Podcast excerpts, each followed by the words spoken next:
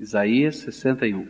Está escrito assim na palavra do Senhor: O Espírito do Senhor, Deus, está sobre mim, porque o Senhor me ungiu para pregar boas novas aos mansos, e enviou-me a restaurar os contritos de coração, e a proclamar liberdade aos cativos, e abertura de prisão aos presos, e a pregoar o ano aceitável do Senhor e o dia da vingança do nosso Deus a consolar todos os tristes, a ordenar acerca dos que choram em Sião, que se lhes dê uma grinalda em vez de cinzas, óleo de gozo em vez de pranto, vestidos de louvor em vez de espírito angustiado, a fim de que se chamem árvores de justiça, plantação do Senhor, para que ele seja glorificado. E eles edificarão as antigas ruínas, levantarão as desolações de outrora, restaurarão as cidades assoladas, as desolações de muitas gerações. E haverá estrangeiros que apacentarão os vossos rebanhos, e estranhos serão os vossos lavradores e os vossos vinheiros. Mas vós sereis chamados sacerdotes do Senhor, e vos chamarão ministros de nosso Deus comereis as riquezas das nações, e na sua glória vos gloriareis. Em lugar da vossa vergonha, haveis de ter dupla honra, e em lugar de opróbrio, exultareis da vossa porção. Por isso, na sua terra possuirão o dobro e terão perpétua alegria. Pois eu, o Senhor, amo o juízo, aborreço o roubo e toda injustiça. Fielmente lhes darei a sua recompensa e farei com eles um pacto eterno, e a sua posteridade será conhecida entre as nações, e os seus descendentes no meio dos povos. Todos quantos os virem, os reconhecerão como descendência bendita do Senhor, e regozijar-me-ei muito no Senhor. A minha alma se alegrará no meu Deus, porque me vestiu de vestes de salvação e cobriu-me com o manto de justiça como o noivo que se adorna com uma grinalda e como a noiva que se enfeita com as suas joias. Porque como a terra produz os seus renovos e como o horto faz brotar o que nele se semeia, assim o Senhor Deus fará brotar a justiça e o louvor perante todas as nações. Esse texto de Isaías fala da alegria do Evangelho na nossa vida. Ele fala de uma boa notícia de Deus que seria um dia enviada através de um ungido especial de Deus. Essa expressão ungido do Senhor é o significado da palavra Cristo. Quando a gente fala Jesus Cristo, Cristo não é o sobrenome de Jesus, mas é o título de Jesus, o ungido do Senhor. Quando a gente fala o Messias, quer dizer a mesma coisa em hebraico, o ungido do Senhor. Ele está falando de Jesus, o Espírito do Senhor está sobre mim, porque o Senhor me ungiu para pregar boas novas, boas notícias. Jesus mesmo pegou esse texto lá em Lucas capítulo 4, versículos 18 a 21, e disse: Isso que Isaías está falando é a respeito da minha vida, do meu ministério e daquilo que eu vim fazer aqui nesse mundo. Jesus, nesse sentido, ele foi o portador da esperança de Deus para mim e para você, mas ele foi o realizador de todas estas coisas. E eu queria pensar um pouquinho nessa mensagem, essa boa notícia, esse projeto maravilhoso de Deus de alegria, de salvação, de bênção, de transformação que Deus idealizou antes da fundação do mundo e mandou o seu ungido, Jesus, enviar e trazer para nós. Quando eu leio esse texto, eu descubro uma coisa interessante. É que esta mensagem, ela foi dirigida a um tipo especial de pessoa.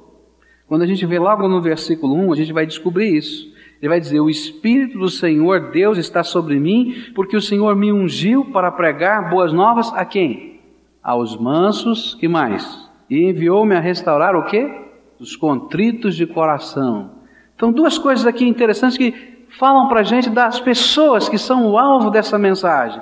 Aqueles que são mansos e contritos, mansos e quebrantados. Em algumas versões diz os pobres de espírito, em outras só os pobres, mas nessa ideia de alguém que está ali quebrado, sem mais nada, só tem um jeito de ter esperança. É essa a ideia. Ele está dizendo de alguém que está humilhado, que reconhece a sua condição e que precisa de socorro. Esse é o quebrantado. Quebrantamento é quando a gente se sente pecador, falido, perdido, não tem jeito, derrotado, não tem mais, mais nenhuma outra alternativa. Eu já esgotei todo o meu arsenal. O plano A já falhou, o B já falhou, o C já falhou, o D já falhou, não sobrou plano nenhum. Aí eu estou quebrantado. Quando eu olho para a minha vida e vejo os meus pecados, eu estou quebrantado. Quando eu vejo que eu só sairei dessa condição se alguém me der socorro. Sabe como que dizendo, não sei o que vai acontecer, o que está acontecendo, não estou vendo, eu estou perplexo, amedrontado, quebrado, machucado. Deus olhou para a gente e disse assim: Olha, é você que está se sentindo desse jeito? Tem uma esperança, porque Jesus, o ungido de Deus, veio para você. Essa mensagem é para você. Porque enquanto a gente está se fortalecendo dentro da gente mesmo, a gente às vezes não olha para aquele que tem poder para nos resgatar, para nos livrar, e não se deixa ser livre. É por isso que a Bíblia vai dizer que Jesus veio aos mansos. E essa é outra figura tão forte que a Bíblia nos mostra. Você já deve ter visto um cavalo chucro, não é? Cavalo chucro não se deixa guiar em nenhum sentido não se deixa domesticar de jeito nenhum. Ele pode estar ali naquela, naquela baiazinha bem apertada para o cavaleiro poder subir em cima dele, mas ele está escoiciando. Ele não aceita direção, não aceita condução. E é por isso que muita gente não sai da condição de desgraça, porque nunca aprende a ser manso e deixar Deus conduzir a sua vida. Nunca se deixa quebrar para entender que Deus tem como restaurar e levantar e transformar. Está sempre escoiciando, sempre dando cabeçada, sempre repelindo qualquer ação, mesmo que seja de bênção. A gente está lutando. Mas chega uma hora que Deus tem uma mensagem muito boa e diz para a gente: olha, se você se acalmar e se você crer que eu sou a tua esperança, essa mensagem, essa bênção é para você. Por isso que o Senhor está dizendo: olha, que o ungido dele, o Cristo de Deus, Jesus, o nosso Salvador, o Messias prometido, tem uma mensagem que mexe com as estruturas, que transforma, que faz milagres, mas ela só vai ser recebida pelo manso e pelo quebrantado. Você já foi quebrantado? Eu me lembro de um sermão que preguei há bastante tempo atrás, quando eu falei sobre o arado de Deus. Porque quando a gente não se quebranta no sentido de se amolecer diante de Deus, Deus tem que passar o arado na vida da gente. A terra está dura, então Deus mete o arado. Você não faz assim com o solo que vai ser plantado? E às vezes Deus tem que passar o arado no coração da gente, para que a gente possa ser manso e humilde, manso e quebrantado. Mas como é que funciona essa mensagem? Eu queria pensar nela. Qual é o conteúdo dessa mensagem? É alguma coisa tão preciosa que não dá para a gente ficar só pensando nessas condições. Olha só que mensagem maravilhosa. Versículo 1 ainda vai dizer: proclamar liberdade aos cativos e abertura de prisão aos presos. Quando a gente vai ler o livro de Efésios, a gente vai entender melhor esse texto. Efésios nos diz que a gente estava morto nos nossos delitos e pecados que eu não podia enxergar Deus, que eu não podia sentir Deus, que eu não podia ouvir Deus, que eu não podia cheirar, eu não podia perceber nada que vinha de Deus. Eu estava morto. Efésios vai dizer ainda que não somente eu estava morto nessa dimensão espiritual, mas que eu estava escravizado por toda uma maneira de viver, de agir, de cultura, de meio ambiente, e que estava ditando as regras da minha vida. Então, se eu pentei o cabelo desse jeito, é porque o mundo em que eu estou inserido diz que eu tenho que pentear assim. Se eu uso a roupa mais comprida ou mais curta, é porque o mundo em que estou inserido diz que tem que ser assim. Se eu tirei a gravata ou pus a gravata, é porque o conceito que eu estou envolvido me diz que é assim. Eu estou sempre tentando enxergar o que a maioria das pessoas tem para fazer e está fazendo e quero estar tá inserida no meio delas, quero imitá-las. E mesmo que eu não entenda sentido nenhum para isso, eu acabo imitando. Uns programas de televisão, aí há um tempo atrás, eles fizeram uma brincadeira. Tinha um grupo de pessoas que estavam ali se preparando para uma entrevista de emprego. Tinham mais ou menos umas cinco ou seis pessoas. Nesse grupo todo, tinha uma só que não era artista. Todos os outros quatro eram artistas. E de repente, os outros quatro começaram a fazer umas coisas muito esquisitas. Todos os quatro cruzavam a perna para o lado direito. De repente, todos cruzavam para o lado esquerdo. De repente, todo mundo se levantava junto, todo mundo sentava junto. E de repente a pessoa que estava sozinha começava a olhar para um lado, olhar para o outro, e ele não conseguia se perceber sozinho fora do contexto. Então, quando todo mundo levantava, ele levantava também, dava risada, não entendia nada, aí levantava. Aí eles começaram a pular, todo mundo começou a pular. A pessoa olhou para um lado, olhou para o outro, não entendeu nada, mas pulou junto também, né? dava risada e tal, não estou entendendo nada, mas estava pulando. E assim foi, o tempo todo, até que eles disseram: Isso aqui era uma brincadeira, você está aparecendo na televisão. Ah, que coisa horrível. Esse é o tipo de escravidão que a gente está vivendo cultural, social, da pressão do grupo em que eu estou inserido. Eu não bebo, mas todos os meus amigos, na hora que saem do serviço, bebem. Então eu me acho na obrigação de beber, de fumar. Eu tenho uma vida fiel, mas de repente todo mundo saiu para Gandaia lá naquela viagem de negócios, eu saí junto. O que a palavra de Deus está dizendo que Jesus veio para libertar a gente dessas coisas. E de repente eu posso ter os meus valores. E mesmo que as pessoas riam de mim porque eu não levantei, não rolei, eu posso rir delas porque elas estão doidos. Mas eu realmente tenho convicção daquilo que Deus tem para a minha vida. Na dimensão espiritual eu também estava amarrado. A Bíblia diz que havia uma venda sobre os meus olhos, que o diabo estava cegando os meus olhos. Mas Jesus, quando veio e entrou na minha vida, ele arrancou essa venda para que eu pudesse ter Deus em Cristo Jesus completamente revelado para mim. A palavra de Deus me diz que eu estava debaixo do poder de Satanás, porque ele, ele, é o Deus desse mundo. Mas quando essa mensagem de que esse ungido de Deus veio trazer para mim, ela entra na minha vida, é liberdade. E tudo quanto antes o inimigo tinha de autoridade, poder, direito sobre a minha vida, foi aniquilado na cruz de Jesus, no poder do sangue de Cristo. E eu sou livre, porque o Senhor me resgatou. Esse é sentido da palavra salvação, porque eu fui arrancado do inferno pelo poder maravilhoso do Deus em Cristo Jesus, que me coloca no reino do amor e da sua luz. Eu tenho liberdade do cativeiro e da prisão. Antes você não podia, você estava amarrado, mas agora você pode, porque o Senhor cortou as amarras. A segunda coisa que essa mensagem produz na minha vida, diz a Bíblia, é que essa é uma mensagem de consolação da tristeza. E ele vai dizer isso com tanta beleza, diz no versículo 2, né? Que apregoar o ano aceitável do Senhor, o dia da vingança do nosso Deus, mas também a consolar todos os tristes e a ordenar acerca dos que choram em Sião, que se lhes dê uma grinalda em vez de cinzas, óleo de gozo em vez de pranto, vestidos de louvor em vez de espírito angustiado, a fim de que se chamem árvores de justiça, plantação do Senhor, para que ele seja glorificado. Isso aqui é uma poesia lindíssima, mas é lindo isso aqui.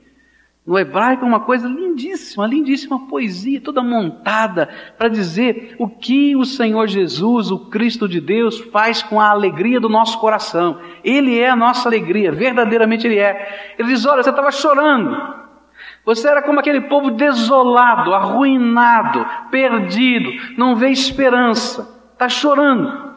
Mas o Senhor entra na tua vida e começa a trocar as coisas que estavam gerando sofrimento no seu coração. Ele está dizendo assim: olha, você estava triste porque a tua cabeça estava coberta de cinzas. E essa era uma visão bem do Antigo Testamento de quem estava de luto. Quando você estava muito triste, quando alguém muito querido tinha morrido, quando havia uma perda muito grande, a guerra tinha sido derrotada, alguma coisa terrível acontecia, a pessoa se vestia de pano de saco, e pegava o pó da cinza do fogão ou da fogueira e jogava sobre a sua cabeça e ele ficava parecendo um mendigo. Você sabe que ele pode sim, começa a grudar aqui no suor da gente, né? E você fica tudo preto. Você parece um mendigo, um maltrapilho de rua. Diz assim: Eu estou tão triste, mas tão triste, mas tão triste, que eu não quero pensar na minha beleza, na minha aparência, eu não quero saber de nada. Eu só estou triste. Aí então a palavra de Deus é o seguinte: olha, o Senhor vai tirar de você esse pó de cinza que está sobre a tua cabeça e vai colocar uma coroa de alegria. Quando Jesus entra na minha vida, Ele é a coroa de alegria sobre nós. Não são as coisas, não. Porque se eu olhar para as coisas, meus queridos, eu vou continuar me cobrindo de cinza. Mas quando eu olho para Jesus, eu sou coroado pela alegria de Deus.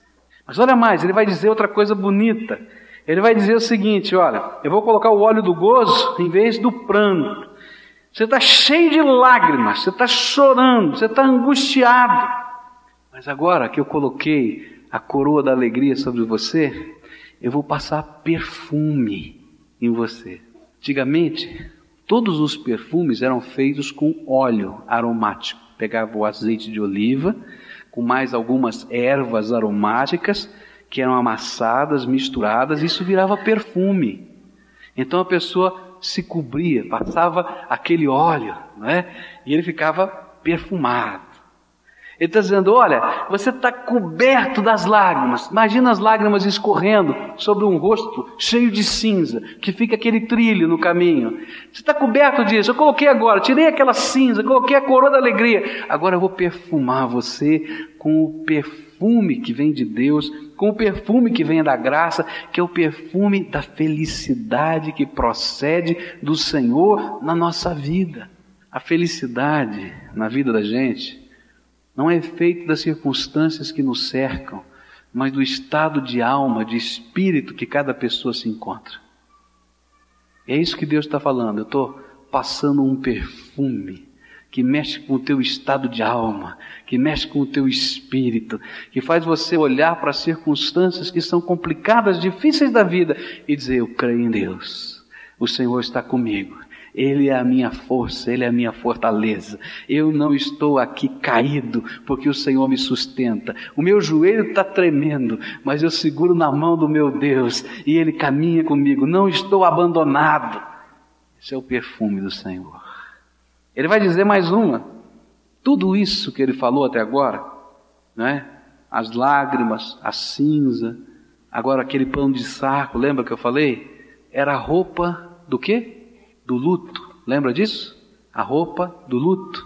E essa terceira coisa que ele vai falar tem a ver com isso. Ele vai dizer o seguinte: olha, vestidos de louvor em vez de espírito angustiado.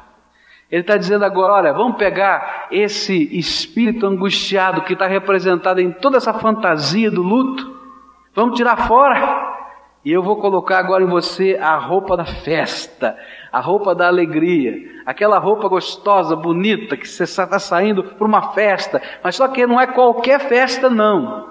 É aquela festa de celebração, de adoração e de louvor do Deus vivo que muda a tua vida. Essa é a mensagem de Deus. Jesus veio a esse mundo para os mansos e quebrantados.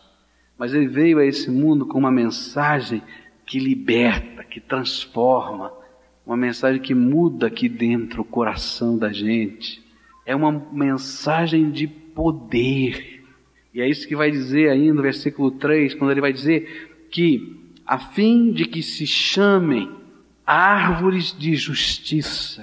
A palavra aqui, em outra versão, é traduzida por carvalhos de justiça. Sabe o que ele está dizendo? A ideia é que você que estava abatido, quebrado, desolado, caído, rolando pelo chão, agora o Senhor entrou na tua vida, mexeu na tua estrutura, mexeu na tua alma, mexeu na tua visão, e agora você é uma árvore forte, é um carvalho perene, só que a marca é a justiça de Deus sobre a tua vida.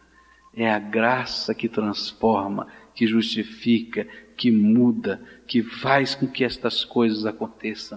E Ele colocou você como se fosse esse carvalho no meio de um grande jardim. As pessoas logo vão ver aquela grande árvore para dizer: Você está lá para a glória do teu Deus. E quero dizer uma coisa: todas estas promessas são verdade.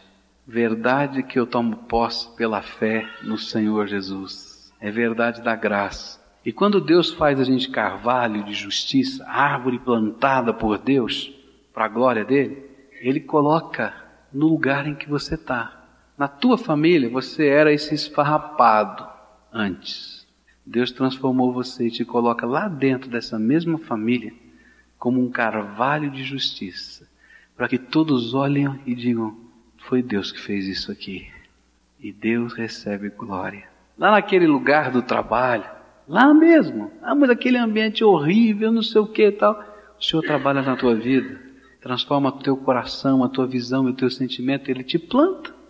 E as pessoas olham para você, ele lá é um carvalho de justiça, da graça de Deus. Deus mudou. E as pessoas dão glória a Deus. Porque tudo isso não acontece porque você é bonzinho ou porque eu seja bonzinho, mas acontece porque Deus derrama graça. E essa é a boa notícia. Não depende de você, não. Depende de um Deus Todo-Poderoso que derrama o seu amor e a sua graça sobre nós. O que eu preciso é ser manso para que Deus me conduza e deixar de ter esperança em mim mesmo, força em mim mesmo e crer na força do ungido de Deus, Cristo, que faz essas coisas acontecerem. Como é que está o teu coração? Olha para Jesus hoje, mas olha com toda a fé, com toda a esperança, porque o Senhor quer plantar você como carvalho da justiça dele e para a glória dele, aonde você está. Olhe com alegria, porque o Senhor é bom e tem misericórdia de você. Está olhando para todas essas coisas erradas, defeitos, problemas? Tem mesmo, você é tudo isso. Mas o Senhor é aquele que opera transformação, libertação e salvação. Ele é o Deus Todo-Poderoso que está operando a tua vida. Toma posse do presente de Deus, uma coroa de alegria, o perfume da felicidade de Deus junto com você e a vestimenta de uma festa que não é para você, mas é para a honra e glória do Deus vivo e poderoso que quer abençoar a tua vida. Amém? Vamos orar a Deus. Pai querido, Tu és o nosso Deus, Tu és o nosso Senhor, Tu és o nosso Salvador. Tu és aquele Senhor que antes, muito antes que Jesus nascesse, nos deu esta palavra profética falando do Teu Filho Jesus que nasceria. E Senhor, segundo as Tuas misericórdias, temos sido conduzidos até aqui. Mas nessa hora eu quero te pedir, Senhor, que esses milagres prometidos na Tua palavra, estejam sendo derramados sobre todos quantos, através, Senhor, de uma mansidão profunda, queiram se submeter a Ti agora. Todos quantos, Senhor, quebrantados e contritos se encontrem, mas, Senhor, estejam sendo agora levantados pela Tua mão de misericórdia. Senhor, consola os corações contritos e quebrantados. Liberta, Senhor, os presos, oprimidos, cativos. Derrama, Senhor, da tua alegria e planta, Senhor, os teus carvalhos de justiça nessa cidade, para que o teu nome seja em tudo, tudo, tudo glorificado. É no nome de Jesus que oramos e dizemos: Senhor, faz isso com a gente, comigo e com cada um dos meus irmãos. Em teu nome. Amém, Senhor Jesus. Amém.